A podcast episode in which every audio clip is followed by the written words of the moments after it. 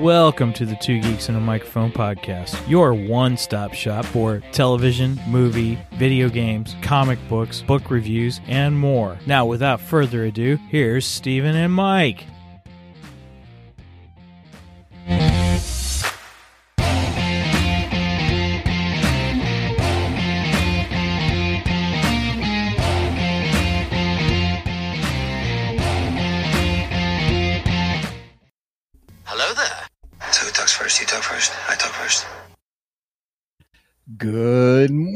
Everybody. Welcome to the Two Geeks and a Microphone show. We are so glad that you are joining us here live on Twitch, Facebook, and YouTube. It's pretty exciting stuff. I am your co host, Mr. Stephen Boster, along with my illustrious one and only uh, Michael Shanks. Mike, say hey to everybody.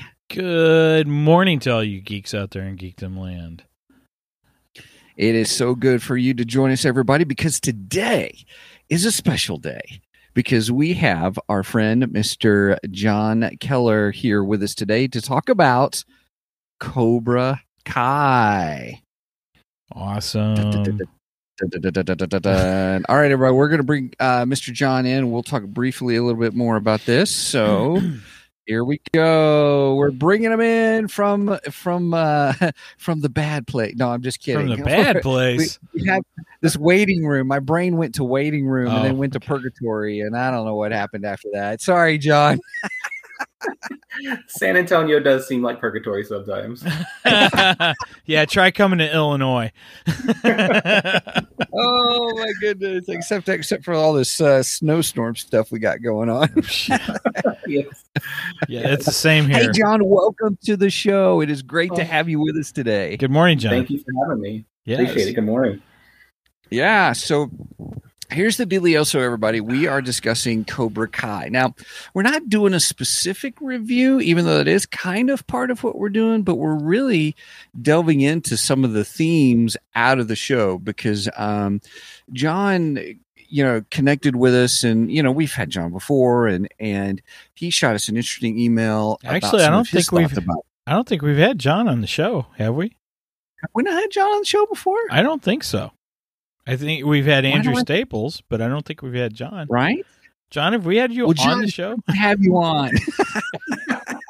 No, I think this is my debut. This will be my debut. There you go. Oh, Yeah. welcome. Why do I think? Oh, because we spent some time with you talking about stuff. That's right. Yeah. Okay, So, and maybe that's why I just can automatic because I had such a great time doing that before. I think that I just automatically thought, oh, we were doing it for the podcast. yeah. So, um, so if you could see my ears, but you can't because I got my headphones on, and plus those just they're probably all red now because you know I was like, oops. That's okay. That's all right. Hmm. Right. Okay. So, John, you know, we've been connected with John before and shot us an email about some really interesting thoughts about Cobra Kai season four, and I loved it. Mike and I loved it, and we wanted to have this discussion with John about it. So, um, so that's what we're doing here today, and I'm pretty pumped about it because uh, Cobra Kai this season was really good. Well, Mhm. I, I think all four se- we, yeah, we're up to four now, right? I believe it's 4 Mhm. I, I think all Mhm. four seasons of the show is fantastic.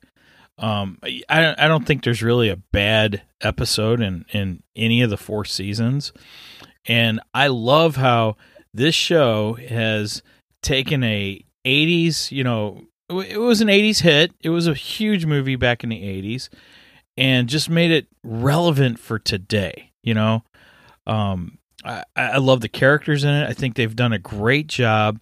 Star Wars really could have y- taken some notes from this from this series, honestly. um, Are you talking about the?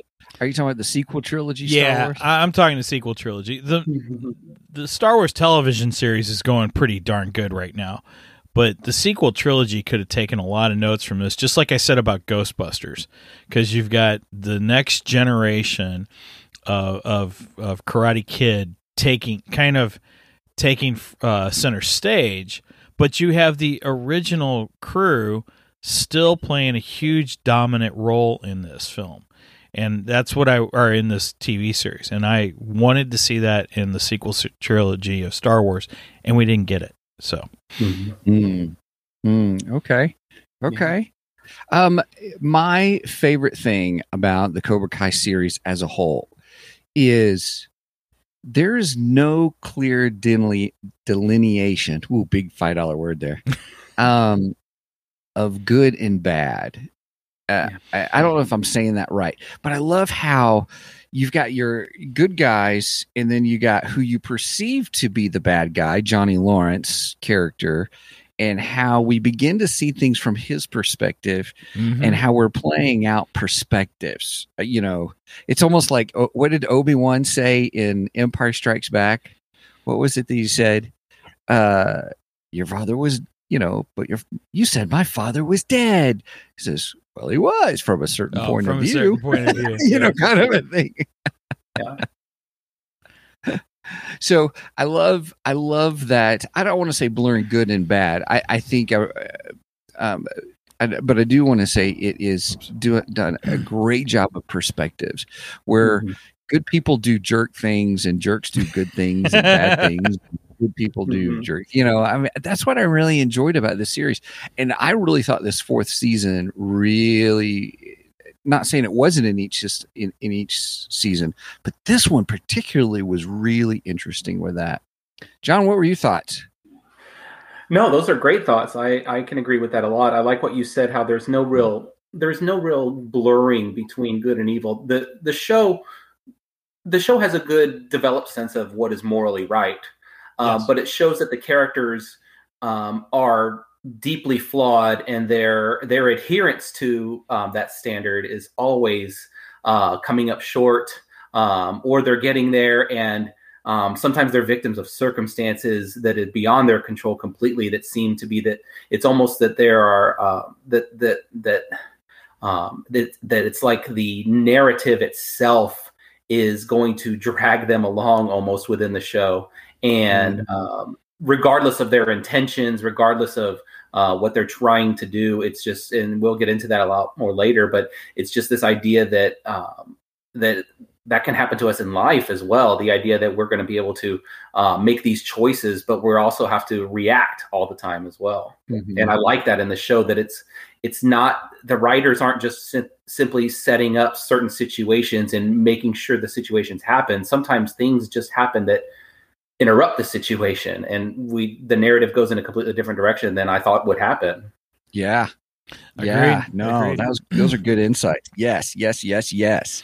Um, I guess it goes to show that Cobra Kai is not just like a, a popcorn mun- munching film, but there is some incredible depth to the storytelling. Yeah. Oh, definitely. I mean, I, I love how in season one, season one is a lot of you know Johnny versus Daniel, and and you see how Johnny's character is he he's got a lot more depth to him than he did in the films.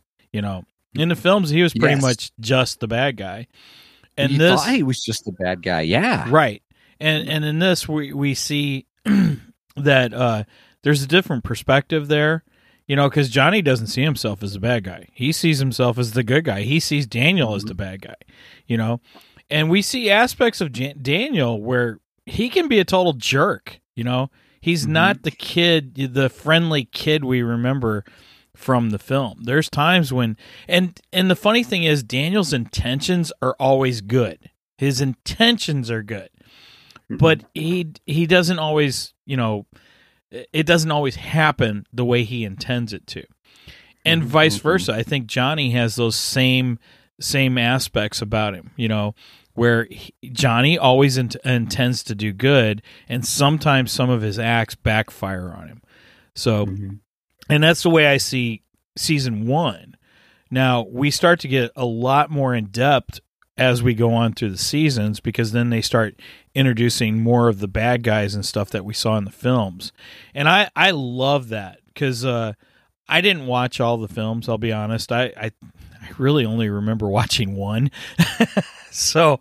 Uh, a, a lot of the bad guys I didn't know back then, and now I'm getting to know them, and I I love them. I think they're fantastic for the show and Yes. even they are not even they are in layers you know uh like for instance um uh gosh i can't think of the main bad guy uh what is his name Kreese. yeah John kreese john kreese even kreese you know, Mhm. he, he has layers to him. I think he's the bad guy, but even he, there's times where some of the other bad guys go further than him, you know, Mhm. and he even even he questions some of their antics at times. So, yeah, I I find this really interesting. It's a, it's a very good show.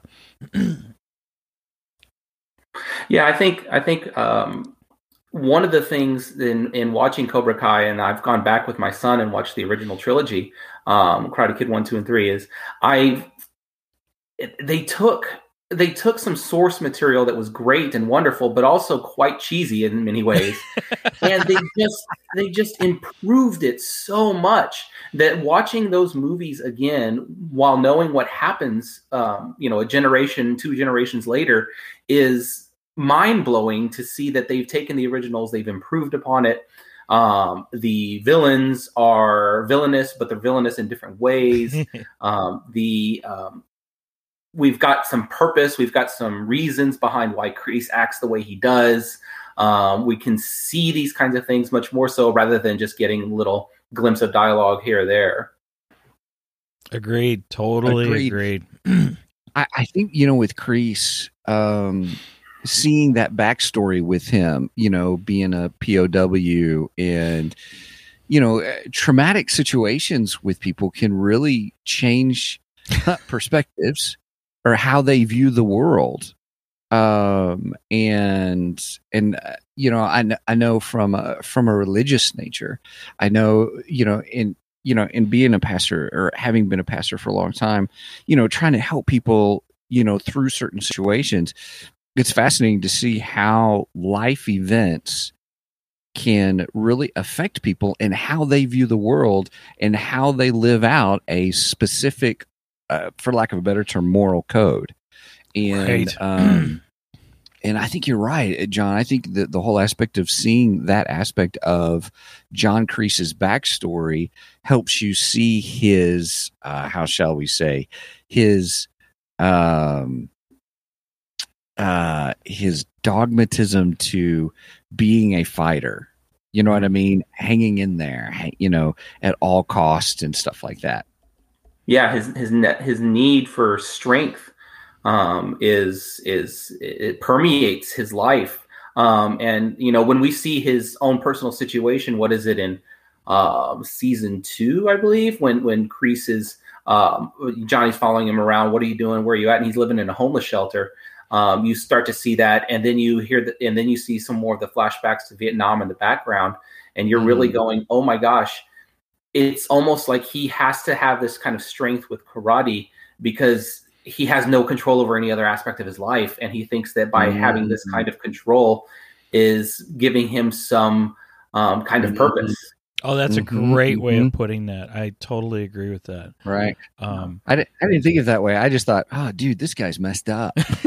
yeah definitely definitely though definitely but no, I get what you're saying. He he has this Yeah. need. He has this need to be a winner, you know, um, a- and because I think in in the back of his mind, he's he's always in Vietnam. I, Mhm. so yeah, that's an interesting way to way to look at this. Mm-hmm. Mm-hmm.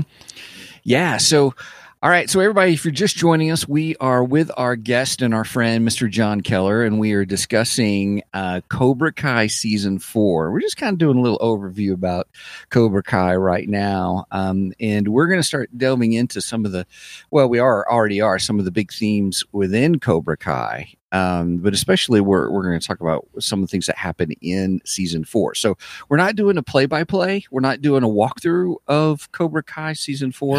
I We're think we're too deep into Cobra Kai to do a walkthrough unless Yeah. yeah. right? Right. yeah now let's do this. Let's do our overall. Uh, we- you know, we always like to give a, a rating, an overall rating to season four. Or yeah, we like to do an overall rating. Say why we think that, and then you know, kind of your things. We we forgot to do that at the beginning. So, uh, Mike, what, what do you think? Out of uh, what? out of Uh, what?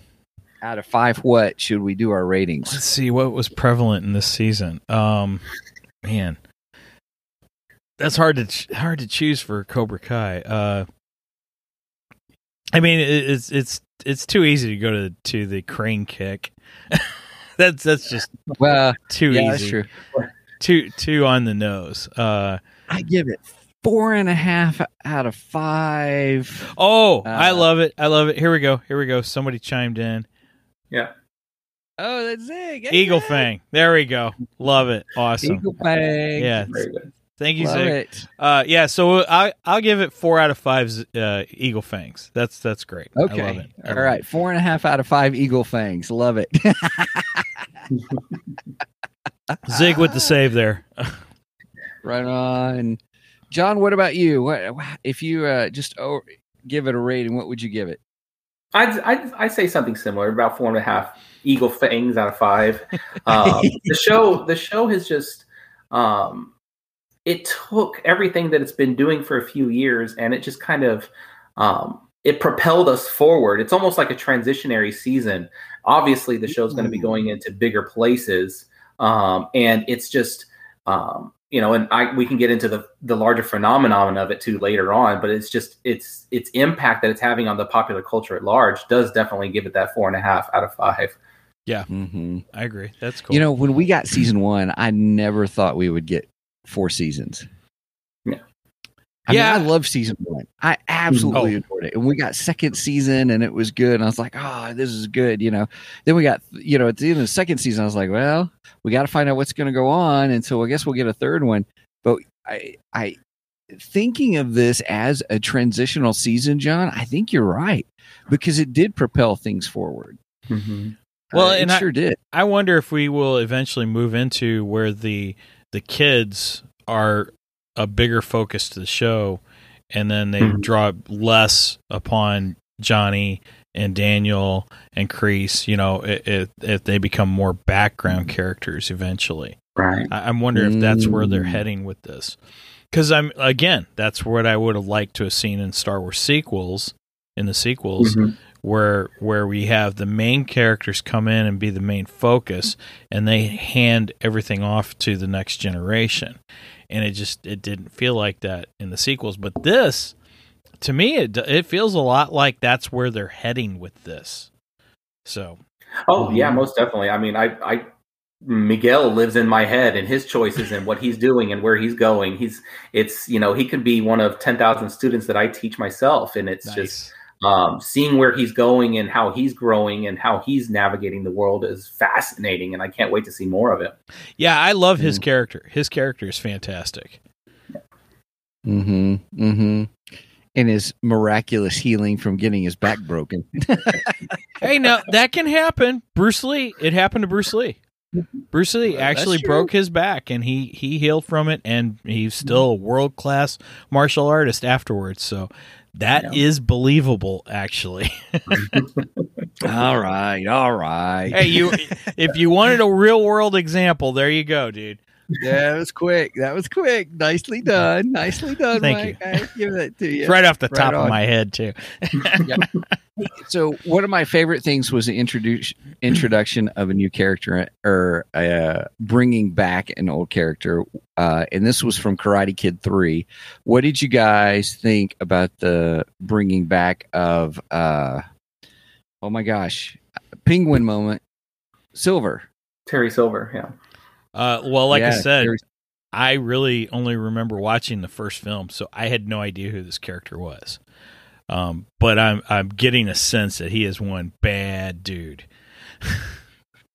Um, so in in since you didn't know anything about the character, what were your thoughts about him within the show? You're like, oh, here here comes this guy who's got you know his hair back in a ponytail and and uh, what you know you know nothing about him. What was your impression then? Um. Well, you know, at first, uh, he comes off very timid and meek. Yeah, You know, and I really didn't know what to think about him. And but in the back of my mind, I'm like, yeah, if if John wants him so badly, if Kreese wants him so badly, this dude has got to be a badass. that that was right. that was my thinking. Mm-hmm. And and uh and I think he played that out very good. Yeah. Yeah. He did. By the time we got to the end of it, that last episode, um, I was just like, oh yeah, holy moly, oh yeah, you know, and um, how there was that transition that occurred. Excuse me, and uh, I thought played well. It in in season three. Excuse me, in the third movie, he kind of plays the the secret. Hey, I'm going to be a friend to. I'm going to be a you know a friend to Daniel Larusso and I'm going to help him out. It, but really, secretly, he was really working along with Kreese. Mm-hmm. And I loved how we got the bond in in season four. We got this bond. What? How did? How? What was their bond? How was it created? Kind of a thing. And um and and I enjoyed that. John, what did you think about uh Silver in this?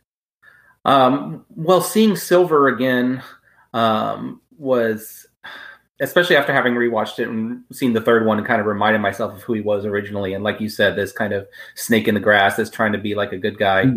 um, to Danny and stuff, but secretly working with Kreese, of course. Um, I'm wondering, as time has passed for him, that he has, um, you know, he has kind of completely put um, hit Vietnam and karate and those kinds of things behind him when we first are reintroduced to him. Mm-hmm. He's living a completely different lifestyle. Um, he's, you know, he's of course ensconced in wealth and and living that kind of lifestyle, and he's trying to. It's almost as if he's trying to be the exact opposite of a fighter. He's trying to be the exact opposite of a person who would who would do anything to get the results he wanted, and he was trying. Um, he was trying to live life a completely different way um, and Kreese comes back into his life, and you know, and of course, he's going to resist for a little while before he um, ends up accepting his uh, proposals. And mm-hmm. but once he does accept those proposals, he goes full blown Terry Silver again, and he's very manipulative. He's very he's he's very harsh. He's, you know, if, if you think Kreese is harsh, man, especially like we said, by the time you see the end of season four and what's happening there, you're oh my gosh, he is stopping at nothing to get what he wants. He is cold and calculated. It was yeah. almost like he was trying to keep this repressed nature, or you know, mm-hmm. the, he he's got this dark nature. He's trying to keep it repressed, and then Kreese just kind of opened the door for that, and like, okay. Well, and I think calculated is a perfect word for him because you know, you see him. There are times where he wants to, in the teaching, he wants to jump in front of John Kreese, and then he steps back because he's like, uh, "No, listen to Mas- uh, Sensei Kreese," you know. Um, mm-hmm. But you can tell he's he's plotting in his head as that's all going on. He's he's plotting mm-hmm. his next moves. I mean, he's like a chess player. Mm-hmm. You know, he he's got to be what they say in chess. You have to be what five moves ahead of, of your opponent or something like that. Right. And I, I think he's mm-hmm. like a chess player where he's constantly thinking, okay, this is what he's going to do, but I'm going to do this, this, and this. You know, mm-hmm. he he's an interesting bad guy. I like him. I like him as a uh, bad Zeke guy. Says, yeah, yeah, yeah. You like him as what? As a bad guy. I have to clarify that. Oh, as a bad guy. Yeah, sorry, sorry. Because I guarantee you, my wife, you know, she was like, "I hate this guy. I hate him." I know. Yeah, you hate him, and that just shows he's doing a great job. Because right, you're supposed to hate him. yes. Right. Yeah. So uh, Zig says that he was uh, here. I'll pop it up. He says he was uh, coked out in Karate Kid three, and he admitted mm-hmm. it in in season three or four. You know, that's right. He that's did true. Uh, yeah, he did admit that. yeah. Um, I forgot about that and stuff. Um, let's see here. He's, he's plotting his- so I would say, um, oh, with his character, I think he it brings up, and this is I, I, I I'm transitioning to the major theme of what's bringing us here today, is um, this whole concept of bullying was huge mm-hmm. in this in this episode, and that relationship w- within Kreese and Silver, there seemed to be a uh, how shall I say, there there seemed to be a sense of that transition of, of Silver into kind of a bully kind of character by the time we got to the end. You're right, Mike. I think he started off timid, and then by the end, he became the bully. But yet, we see other bully stories happening within this season. It was almost like it for me, it was a major theme. And John, when you brought that up and talked to us about it, I was like, yeah, I think you're you're right on about this whole concept of of this you know bullying what it is what it does, what it can create, that that kind of um, you know, we talked about that moral code that sometimes traumatic events can ca- cause people right. to change, and see that mm-hmm. um, in here. So, I, I, what were your guys' thoughts about that whole concept? That, you know, with you know, you know, we're talking about Silver changing and becoming the big bully, but we saw bullying all throughout this episode, or excuse me, this season. So, what were your guys' thoughts? Go ahead, John. I think I think that um, the how do I put it?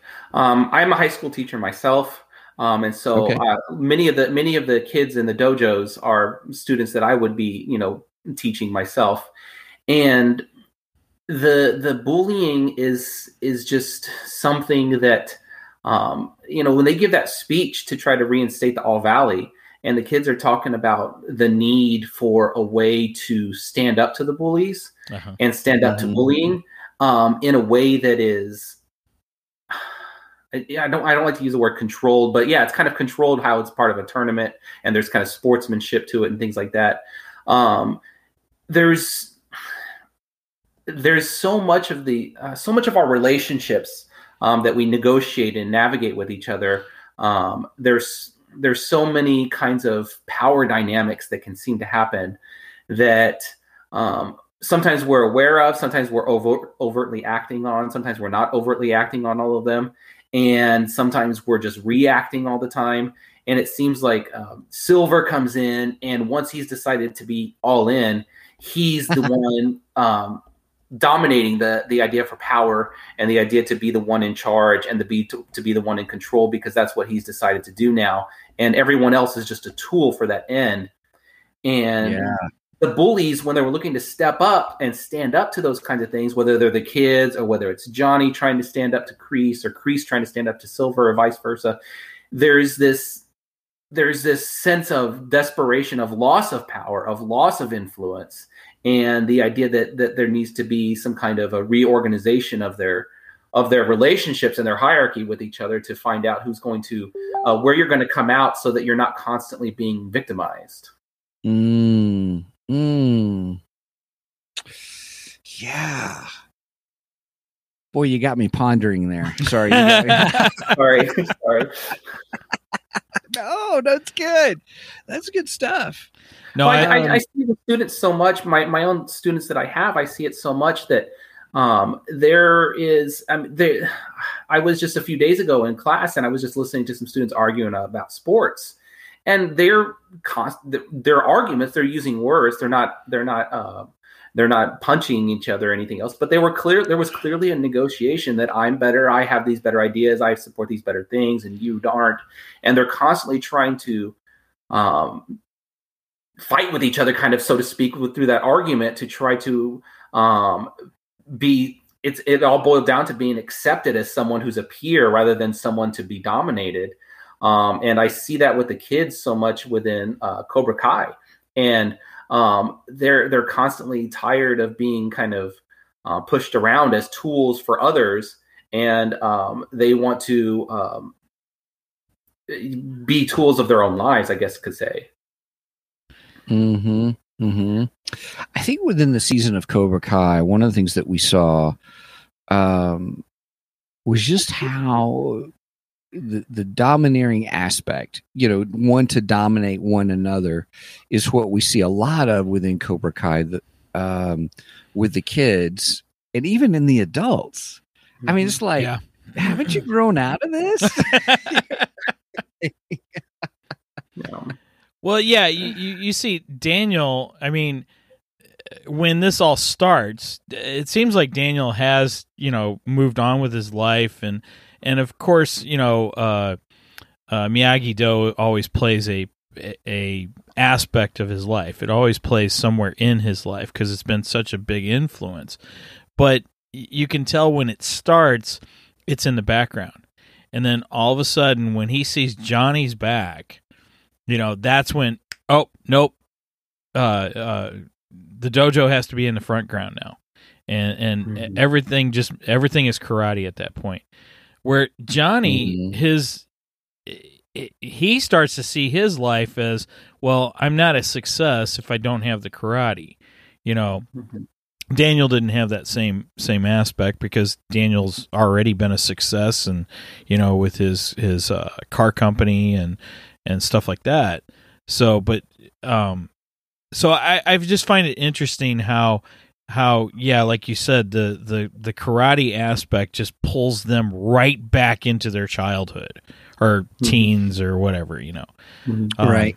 yeah that's crazy now I think it's interesting. go ahead Go ahead. uh, i was just no, gonna, I was just all right Steven, go okay. I think it's interesting that the whole aspect of karate is to give people discipline, um, focus, um, will, you know, that kind of a thing. But it ain't working so well for 'em. well I, you know i think they do have the discipline and the will but they they Mm. just put it in the wrong uh uh perspectives Okay. does that make sense Yes, it does. yes, it does. Um, what I was going to say was, John, in in your thoughts that you had sent us, one of the, the themes that I really liked that you brought up that I wanted to talk about was the theme of of uh, a lack of father and and Mhm. fatherhood, and and how that theme seems to be very prevalent through this series, and which I completely agree with. And they're they're they're all every one of them are looking for a role to fill that father fatherly role. You know what I mean? Mhm. Mm-hmm. Mm-hmm. Agreed. And I think even for Johnny, we see Johnny, y- you know, you know, not having a great father figure kind of a thing. And then, you know, trying to be a, not having one, but trying to be one, I, I think has been really interesting within this season as well. Steven, Right. did, did you see Brian's comment? yeah. Uh, no, Brian says, uh, oh, speaking of Johnny, he says, uh, Johnny never moved on from the 80s. He's still a man child, so to speak. Sometimes I relate to um, Johnny. There is that sense where he still, he loves the 80s, you know, the, Me too. you know, the, the kind of a thing and stuff. When when when uh I love it when um Miguel comes to him and starts telling him, "Oh, why didn't you tell me about these bands in the 80s?" and he's ta- you know, and I'm sitting there going, "Yeah, I'm with Johnny." I, I always was more the heavy metal guy, you know. It's like, yeah, it's cuz that's cuz they weren't cool. That's pretty funny. but that yeah, uh, that's where I identify with Johnny a little bit more than I do Daniel. yeah. Right, right. That's funny. Great comment, Brian. So no, I wanted to go back to the whole uh uh father aspect because you know Sure. Danny has a Danny's Danny's father's missing, obviously. Um I, I, and Johnny's father was a loser and pretty much out of the picture. Um uh, John Kreese, we don't talk about his father much, but I, I got I get the aspect that John had a similar situation with it, you know, Mhm. with with his dad, you know.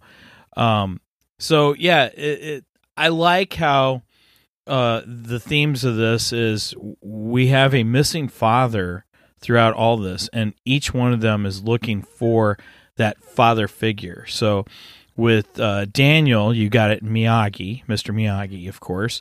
He he brings in that fatherly advice and everything. With with uh, Johnny, it's John Kreese. You know, Mhm. and granted, it, it, it may not be the best fatherly figure, but he's reaching out for that, and I I like that aspect of the show because they're just and they do they do the same thing through this because like uh Daniel eh, he kind of starts taking on uh Johnny's son and being a father figure to Johnny's son. And then Johnny's being a father figure to Miguel but then Miguel crosses over to Daniel for parts of the time too so there's this jealousy aspect between Mm-hmm. Daniel and and Johnny. And yeah, I love those the great great storylines. Mm-hmm. Brian says uh, it's very Spielbergian. Spielbergian. Uh, hopefully, I'm saying that. the lack of or absentee father figure plays a lot in the early Spielberg movies. Mm-hmm. Ooh, yeah. I- you know, I had- uh, Brian name Brian name one because my Mm. brain is having a hard time. E.T.. Penguin and iceberg moment. E.T. Um, T. E.T. There's no oh, father in E.T. Yeah. there's no father in E ET. at, at all. Yeah. No. I mean, that's the biggest uh, Spielberg one that comes to my mind would be Mhm. E.T. Yeah. Mm-hmm. Mm-hmm. But see, Yeah, interesting. the whole father figure thing um, in today's society, the dad has become a joke, honestly, and I hate Right. that. I absolutely hate that. Um, Right. You know, especially throughout Disney, dad is always the the bumbling idiot. You know, Right. um, in this we have a missing father, but uh, they're looking they're looking for somebody to fill that role, and they're not a bumbling idiot. You know, um, even Johnny Johnny's not a bumbling idiot. He he he does dumb things. You know, he but he makes bad choices. Is what it is. It's not that Johnny's an idiot. He just makes bad choices. And I, I think there's a mm-hmm. big difference between that and what we see throughout Disney and, and just regular television where they just make the father just a bumbling idiot. You know, I, I think there's mm-hmm. a huge difference in this. And not to mention, we're seeing growth. Um, Mhm. Johnny's growing as a father. Um, Daniel's Mhm. growing as a father. So Most definitely. Most yeah. definitely, so yeah. I, I think those are great Yeah. themes that they do this do this. And uh, Brian did comment I got it. Close Encounters. Close encounters. Mhm. Dreyfuss Yeah. abandons his family. That's true. Yeah. that's So true. did that start happening when it made the the mashed potato Devil's Tower? This this means something. This means something.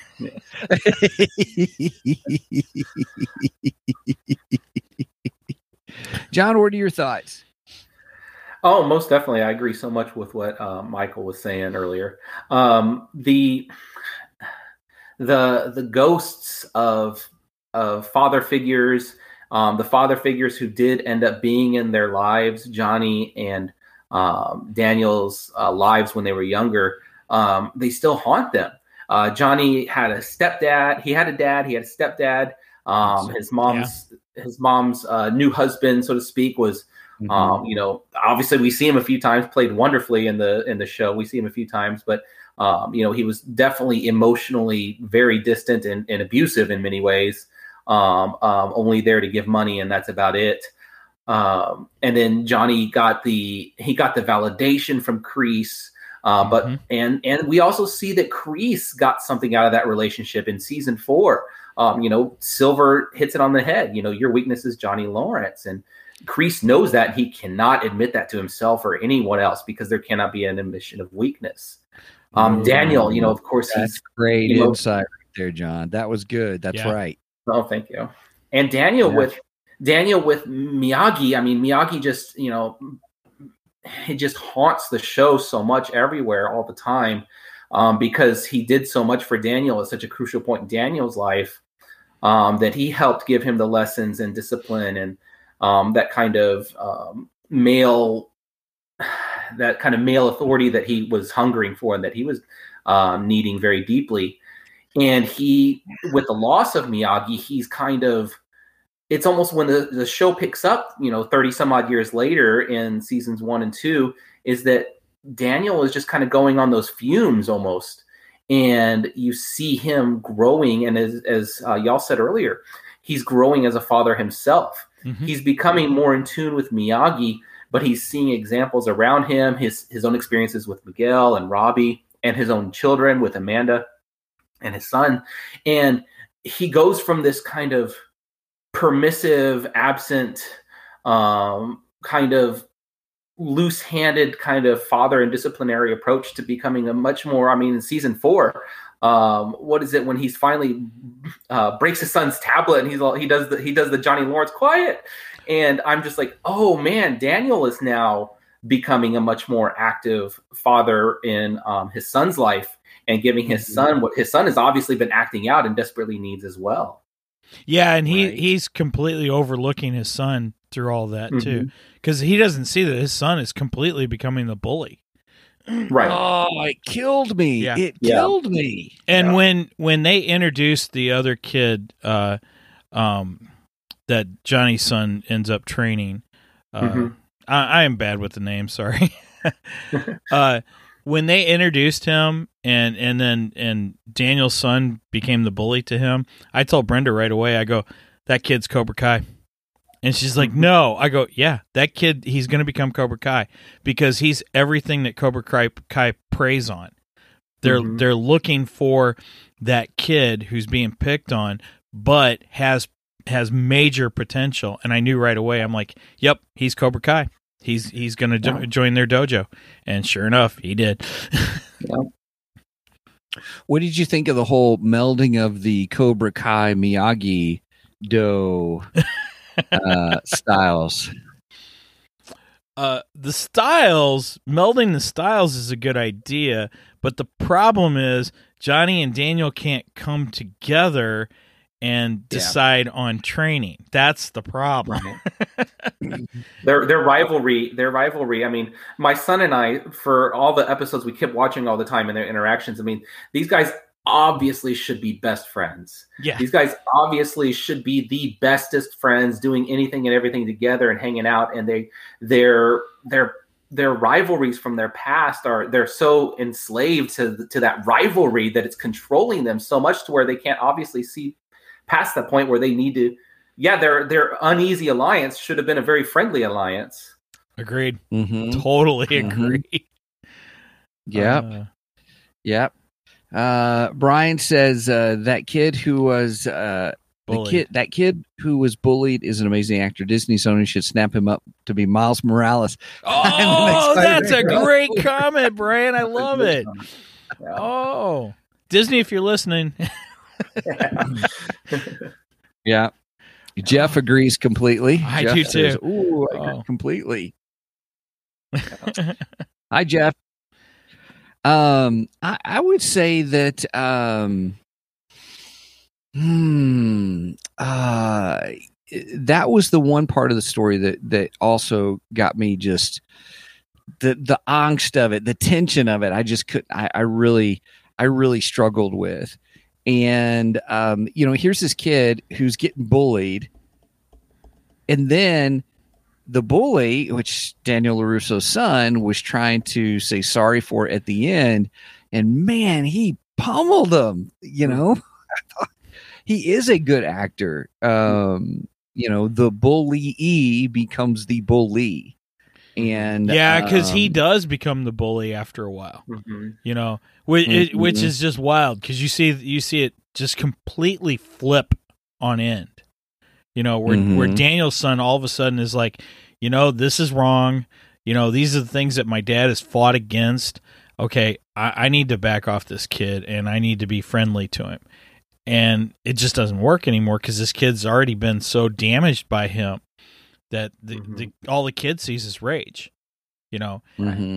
Mm-hmm. And, you know, as somebody who got bullied in high school, I I understand that. I get it. It you know, yeah. Um, but there is a side of me that's like, look, he's trying he's trying to make up for his mistakes, and you're yeah. not allowing him. So at some point, you got to allow grace. you know, mm-hmm. right? Yep. Yep. Yep. Uh, here's another comment from uh, I'm going to mispronounce this, but uh, Sage Page Omega. Great Sage name, Page by the Omega. way. I love it. I like it. I like it. Uh, he goes. I feel they don't need they don't need to really come together. Uh, as where Robbie has proven and is now the gateway needed to lead to the new style of Cobra Miyagi Dojo into the new era. Hey, I'll, that's interesting. Cool. I like that. Mhm. Um, yeah, Robbie, that kid's a good actor too. Um, he reminds me uh the little the guy on uh uh oh Excuse. Topanga uh world new world Oh. Kids world. I can't think of it. Uh, yeah, Um, I know the. I uh, know it. Yeah, yeah. Yeah, um, he can be the vessel needed to channel both their teachings and showcase that for all the other showcase that for all the other students. Yeah, um, I, I- think the next season five will be interesting with him as as um, as that character. As you know, um, it was really neat to see him in the the way they were fighting at the end of the tournament. The big ah Zig, Zig Boy. Meets Yeah, World. Boy Meets Thank World. you. Thanks, Zig. Um. So yeah. So um. I'm surprised it wasn't Brian with that save. By the way, Right. Brian's- usually Brian's usually the one Zig- chiming in and saving my butt on a lot of things. So yeah. Well, now we got Zig in the chat. So Right. Zig's going to do. hey, just a quick shout out. Uh, everybody sees in the chat, Jeff and Zig. They are from Nerdery and Murdery, and we just finished a great crossover event with them. So if you haven't checked Yeah, them out, please definitely. do. Uh, and all. and Uh, Brian's goes, from and Brian's from Three Geeky Dads. By the way, Yes. Yep. Check out. Zig Brian's knows work. all geekdom.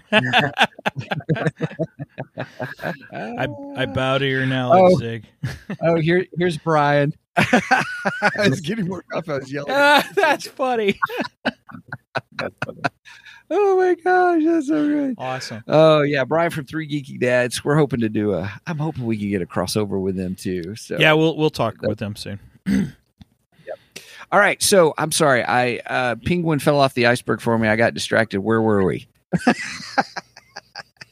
squirrel. Squirrel. Yeah, no kidding. I lost track too. Um. Anyway, We were looking ahead into season five and, and what we think. Oh, um, yeah, is yeah, yeah. Happen with Robbie and the other kids. so yeah, Yeah, do you think we just Robbie is going to come over to Miyagi slash Eagle Fang?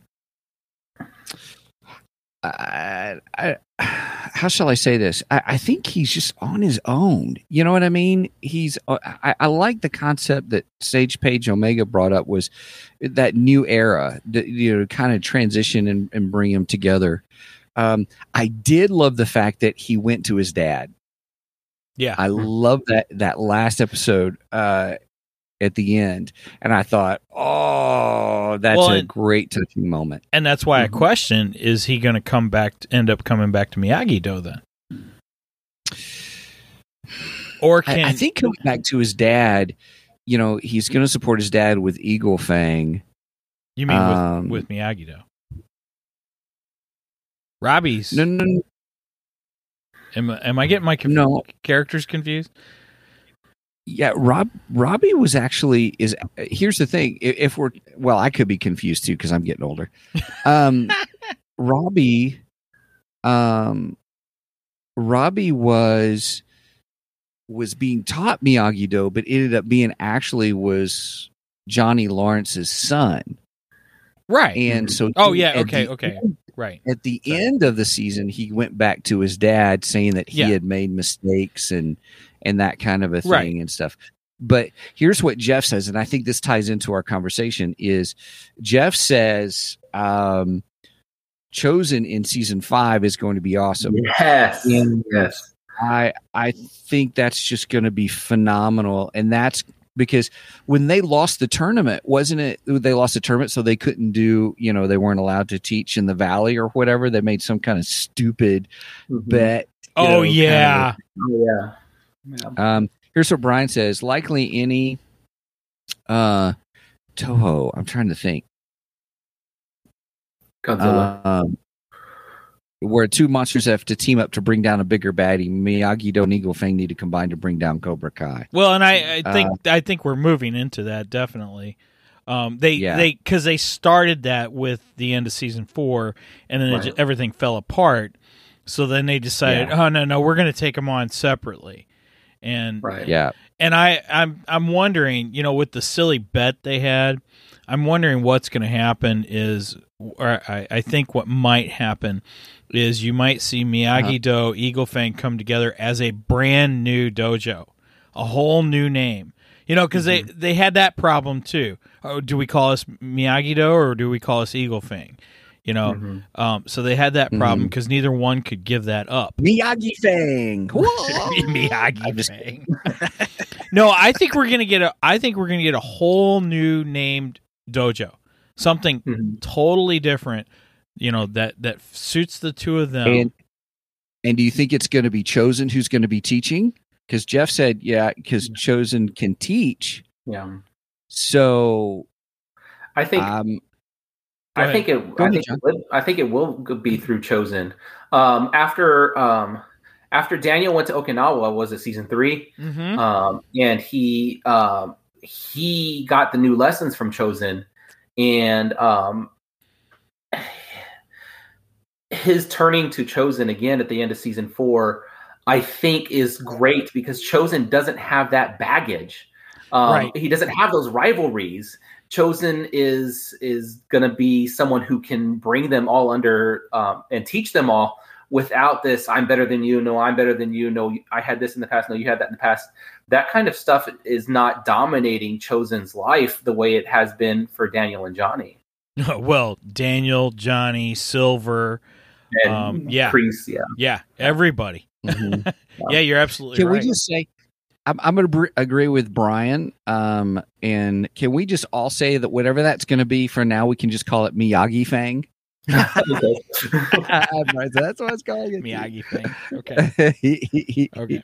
Jeff brings up. Jeff says uh, Chozen will finally unite Johnny and Daniel because the Sato teachings, both, Both sides, sides. of offense. Offense and defense. Right. I, I totally agree with that. And Daniel used that move on Mhm. on Johnny during this season too. When the two of them fought, he actually used that move Oh, that that's right. chose. He's like, what right. the? Yeah, 'cause- he's like, what? yeah, Johnny was like, "What? i- What was that? That's not Miyagi Do." Yep. No, it's Miyagi Fang. Fang.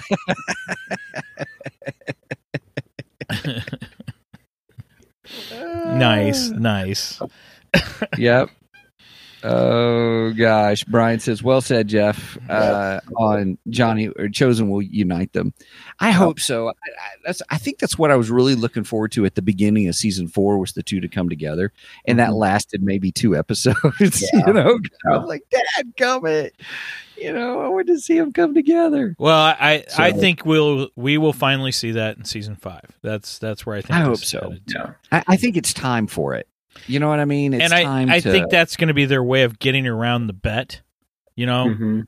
because then they they they create this Oh, brand new yeah. dojo Okay. with a total new name, and they could be like, "Well, we're not Miyagi Do, we're not Eagle Fang." So, yeah, so now we can teach. You know, Mhm. that's how I think they're going to get around the bet. hmm hmm Do y'all do y'all think we're going to see the exposure of Terry Silver's fixing the tournament? Yeah, Oh, I forgot about that. Yeah. Because yeah, Tori witnessed that. right. Right. Yep. yeah. Boy, she was mad. She was so mad because Yeah. here she was, her character thinking she finally achieved something on her own, Yep. Mhm. and and uh, and then to see that he paid off the judge, Mhm. I was like, or or the the ref, excuse me, Yeah. The ref. the ref. I, I think we're Um, in season five. We're going to see Tori and uh, Daniel's daughter. Um, Amanda. yeah, I think we're going to see them finally come together and and put their past behind them. And I think Tori's probably going to end up join, joining Miyagi Fang. Miyagi Fang. That just sounds so weird. right. We're gonna, uh, they'll probably expose it and say we're going to have to do another. uh They're they're going to have to make another. What's the word? Another villain that they're going to have to fight. Another kid villain they're going to have to fight. And I Mhm. hope not. It, I hope it's not the future Miles Morales kid. we'll call him that. Oh my gosh! Did you see this comment from Jeff? Uh, use Sot- Sato's name, make it. Sato's name. Yeah, uh, say that. Right. Toguchi. Toguchi Dojo. You know. Nice. Right here. Here. Let me test something real quick. Let's see what this looks like. Uh oh, new comments will be displayed. Hey, bro, we've got a rolling uh chat overlay, so I guess it doesn't do the old old uh comments. But anyway, Brian says uh Eagle, Eagle doe, do. Eagle doe. Eagle do. Eagle. Eagle doe, and then Zig says yes. Uh, I'm sure. Yeah, I'm sure that yes is to go with Jeff's uh uh Toguchi Dojo Yeah. Mhm. Um, and also. I kind of I kind of like Eagle doe.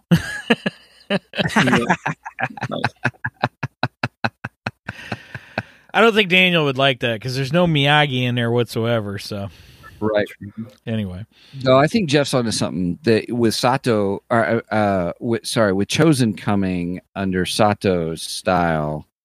Um, man, that's so interesting. I'm excited to see that. I totally forgot about the offense and defense Mhm. nature of it all. right? Yeah, yeah, because uh, uh, Miyagi Do has always been on the defense, and Yes, Cobra Kai is always on the offense. So, yes. but we did see Cobra Kai was using Miyagi Do. Mhm. Uh huh. because they started incorporating Miyagi Do, and actually, I think they were doing better with it than what Daniel and Johnny were doing. And but that's because Mhm. they had a cohesive training, Right. which is where I said that, Mhm. that Johnny and Daniel went wrong because they couldn't come up with a cohes- cohesive training for both styles.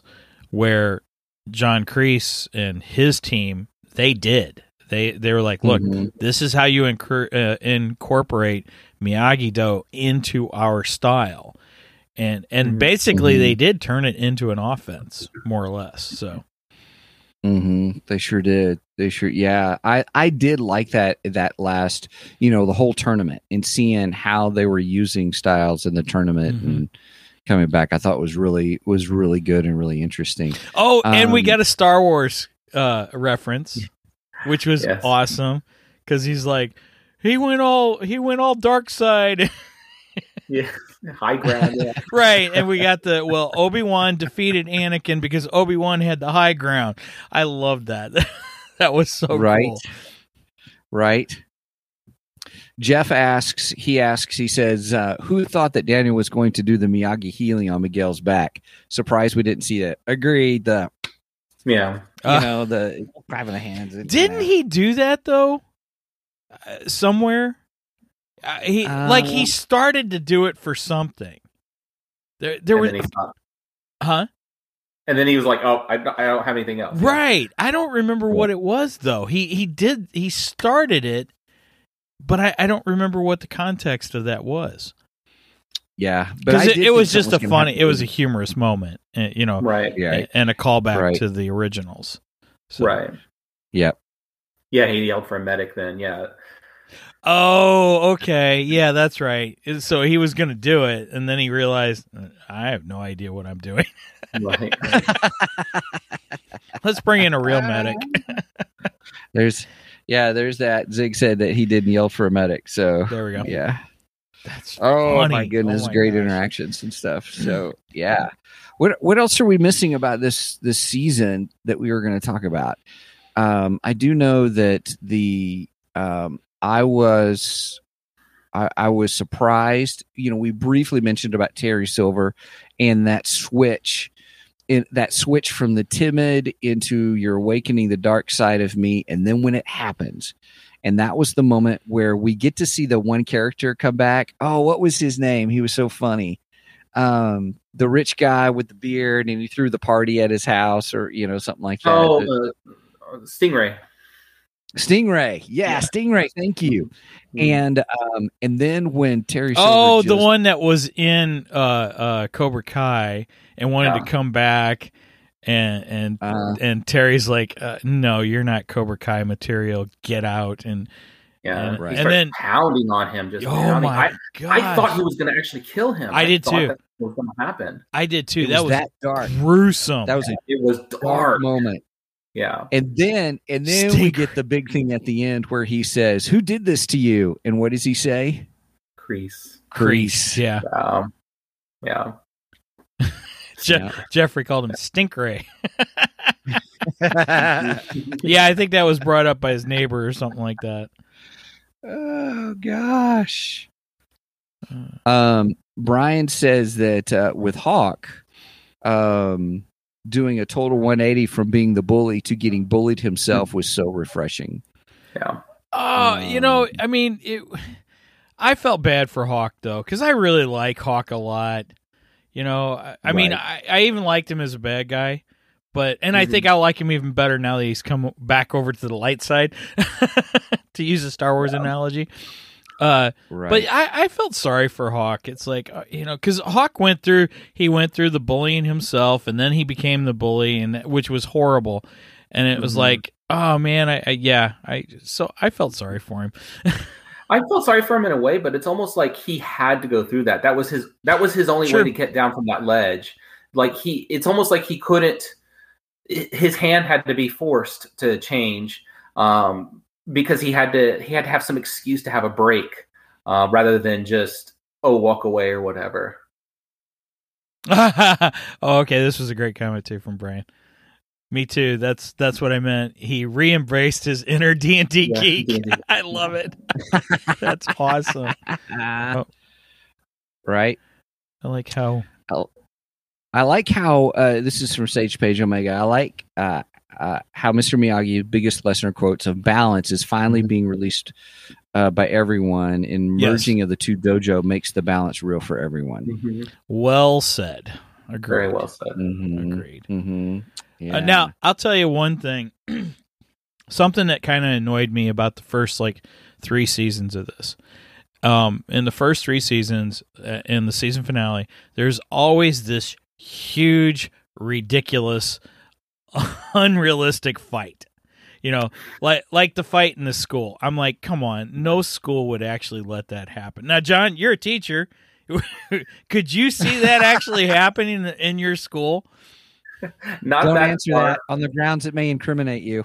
not that far. Not that far. I've, I've broken up my share of fights, um, and nothing's ever gotten that far. Obviously, obviously they did a lot of uh, artistic license with that. Right. I mean, they did, they did, they did bring up when they talked about it with the with the meetings afterwards, and the communities like, what's going on, and there's these violations and there's rules. Yeah, there are some of those things that I'm not allowed to do when I'm getting involved with the kids um, who are actually fighting.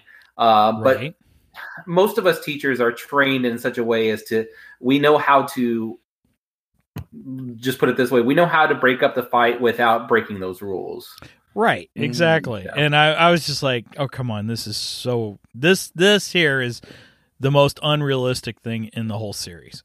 right so it would I, have been much more realistic if they took it across the street or something off the school Right. or something I agree, totally agree. But to happen right in the school, and granted, yes, I know they needed the second uh, um, uh, floor because uh. Miguel falls, and you know we get all that. I get it. I, I understand the purpose. I just think it was. I don't know. I just thought it was a little silly, you know. Um, so I was refreshed at the end of this that we didn't have quite. I mean, we had a fairly big fight because we had the pool scene, you know, Mhm. but it wasn't. It wasn't anything like the school fight. Nothing like Right. that. So Right. I was refreshed with with that. So I thought that was a huge improvement. What What did you think about the house fight? Was that realistic or not?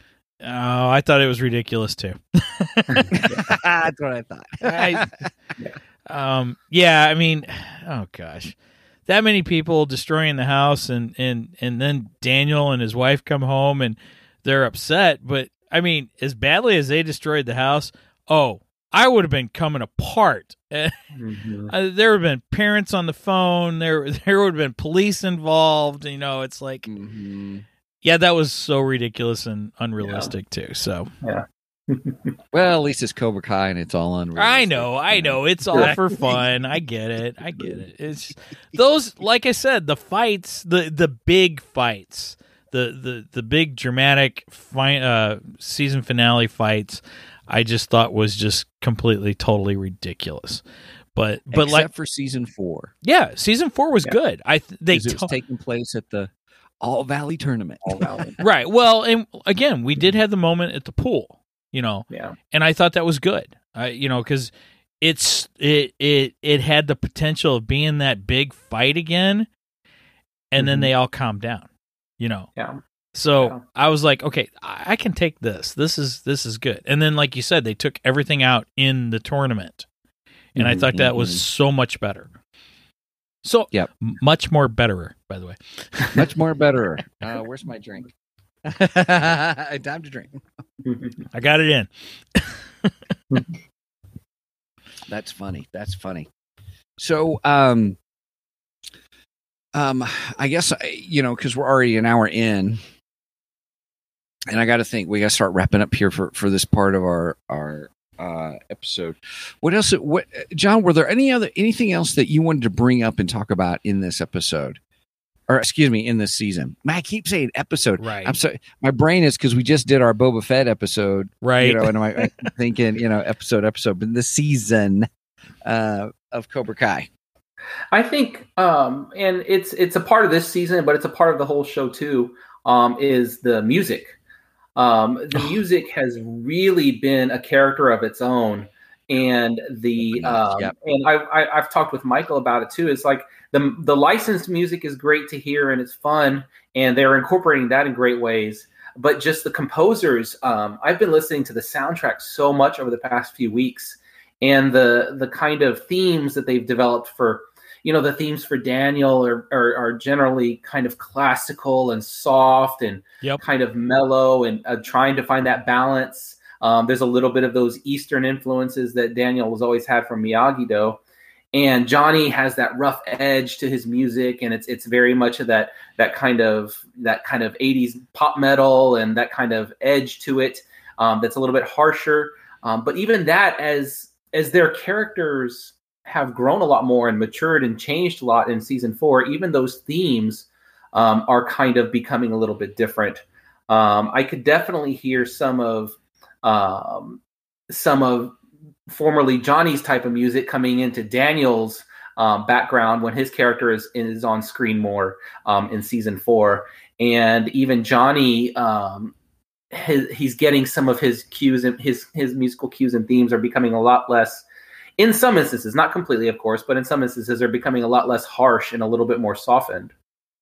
Agreed. Ah. Music plays such an important part in, in both film and television, and I mean, like the the last episode of Boba Fett is is is proof of that because you know we have those moments with Luke Skywalker and uh, well, all right, uh, spoiler talk Spoiler. for Boba Fett. Sorry. Um, uh, anyway, so we have that moment. We have the moments with Luke and Grogu, and we get the Yoda theme playing in the background. And I was sitting there going, "Oh, it's the Yoda theme, and it's so perfect for the scene." So, I mean, this is it's the same way. You know, uh, you start hearing those those themes of of Daniel in the original films and getting those callbacks to the original film. So, yeah, music is so important throughout this. Mm-hmm. Mm-hmm. Definitely. Brian says I'll have to pay more attention uh, to the music Cobra Kai. I agreed. I'm gonna. I was just thinking I need to pull up my Spotify playlist and uh, add the Cobra Kai music and stuff for that. Mhm. Really good. Um, and as we were talking spoilers, and it was Cover like, series. uh, Sorry, Tammy. Well, co- uh, uh, Boba Fett was on Wednesday, so Yeah, true.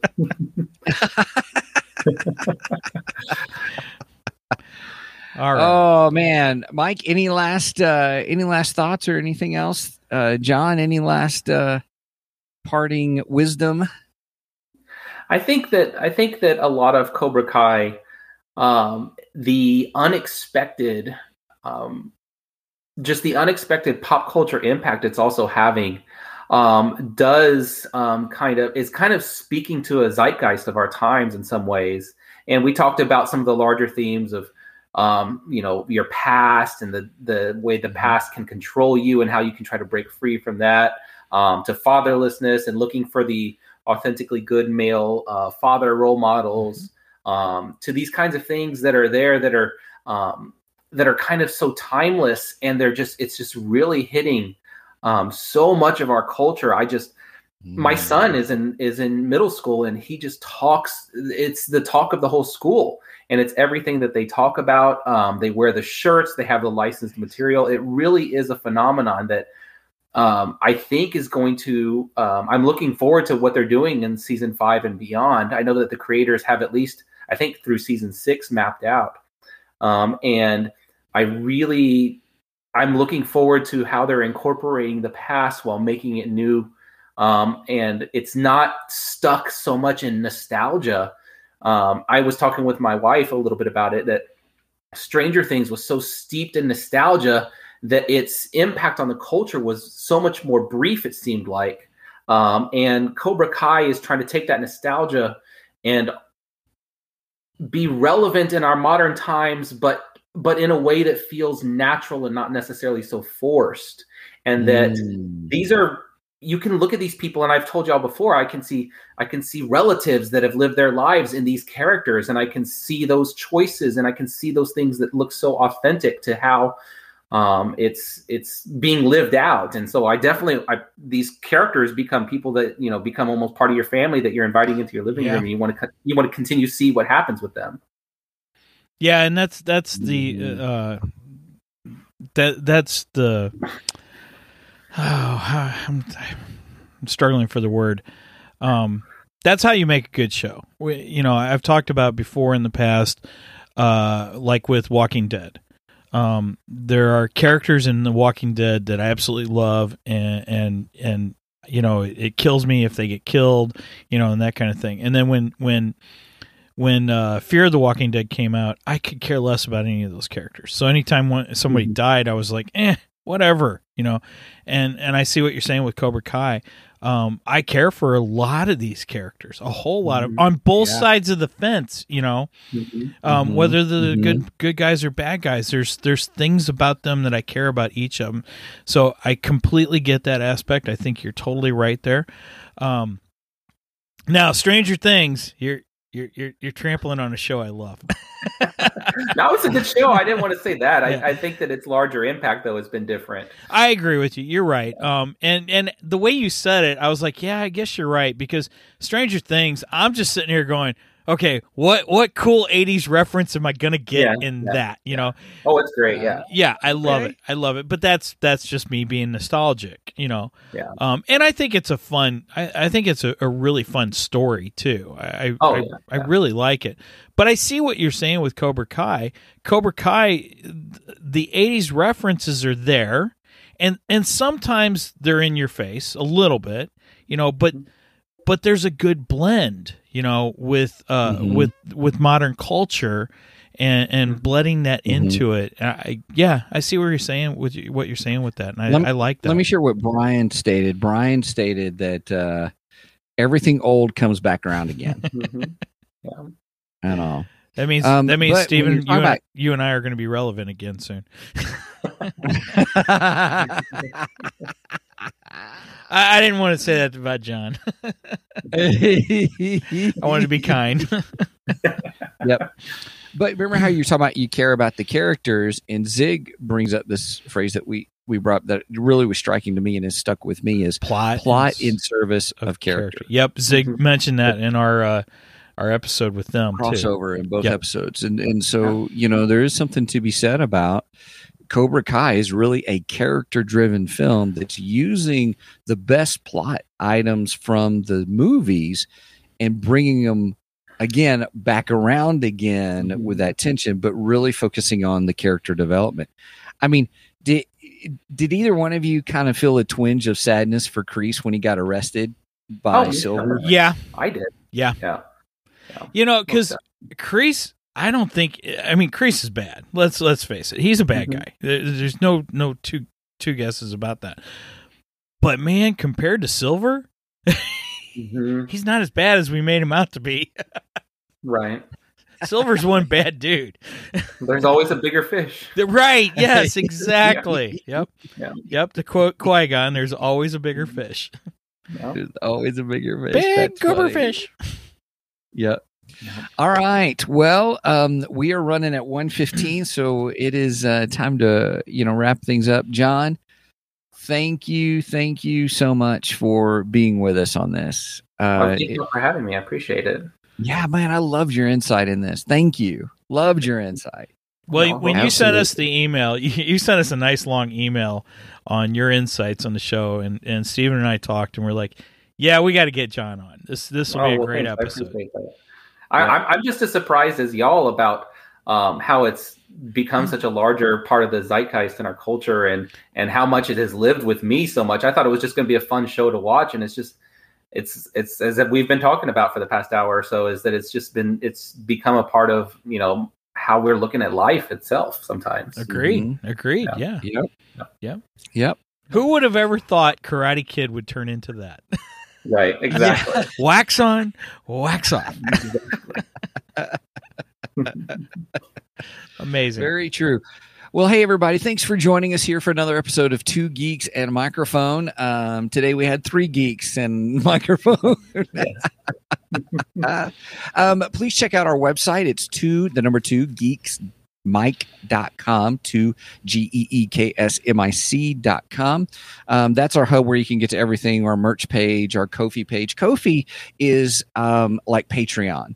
Um, and so we and they have just changed their system to a membership kind of system. So we did that, and we've put in some little bonuses that we are creating. Um, if you support us, now all that money goes to pay for Mike's Lamborghini, um, and uh, and so that's that's what that's for. No, I'm just teasing. It Shoot, I'm glad I didn't you. have that Lamborghini this week. it would have it would have never made it through the snow and ice. you wouldn't have gotten out of the driveway, Dude, I had enough tr- uh, trouble with my Toyota and my daughter's uh, Dodge Charger, so my gosh. There's no way a Lamborghini would have went through this crap. yeah. Well, no, we appreciate the support. Um, we use that money actually to pay for Restream and our podcasting service and stuff like that. So um, it's all to put in so we can do this. So thank you for helping us with that. We do appreciate it sincerely. Um, the other thing that we appreciate, everybody, is as we have gone to Restream, we have we are getting great interactions and comments, Yes. and we are loving it. So thank you so much for interacting with us. Thanks for putting the comments. We're still testing things out. There's that little chat overlay we may start using. Um, we're, we're still learning this, you know, how all this works and stuff. And uh, so thanks for your patience with us, but thanks for interacting because that has really kicked these uh, our sessions and our, our podcast and, and our show up a notch. So thank you so much. All right, Mike. Uh, it. I'm gonna leave it out to you to say any final words or comments, and then sign us out.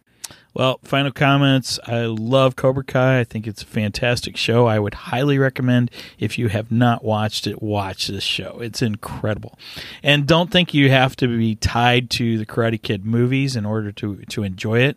Um, I, I honestly only remember watching the first Karate Kid movie, and they have so many uh, flashbacks and stuff and, and memories back to the originals that y- you really don't have to watch the the originals. Um, not saying that don't watch them. If you, if you want to watch them, definitely go back and watch them. Uh, but yeah, absolutely loved it. I, I and I love the stuff that we covered in this episode. Um, some of the themes of, of bullying and and uh, um, searching for a father figure and so on and so forth. I really love those those thoughts and ideas that are coming up in this show. So that's my thoughts on Cobra Kai. Um, make sure and check out our crossover event that we had with Nerdery and Murdery. Uh, part one was on their their podcast, and part two was on ours. And then, of course, we do have video podcast. Uh, one it went up on Wednesday or no Uh, Thursday, and two went up. Two went up while we were doing the show. right? And two went up while we were doing this show. So um, make sure and check those out. And uh, yeah, we'll talk about Firefly and Serenity on the nerdery side. Yes, yes. And we'll we'll leave the murdery side for you to go listen to it and, and hear what that's about. Um, and apparently, look for a upcoming uh, crossover with Three Geeky Dads because I think that's going to happen. we just we just got to finalize it, um, and I know Brian's probably giving us a thumbs up with that. So, um, so with that said, uh, thank you for tuning in. Oh, and uh, tune in in just a little bit. We'll be doing Jango Fett discussion for our uh, Star Wars podcast day because Star Yes. Wars podcast day is coming up. So Yeah, uh, for those so those that join us on the um, those that join us on live, you get a special preview of the podcast that's going to launch for National Star Wars Podcast Day. Right. So, um, yeah, just give us a few minutes break between this and that, and come back and join us for Jango Fett. With that said, I'm going to close this out. Um, over and out, and may the Force be with you.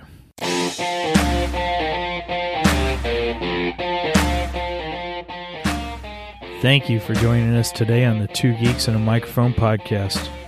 Tune in next week when we will have more news and reviews. Until then,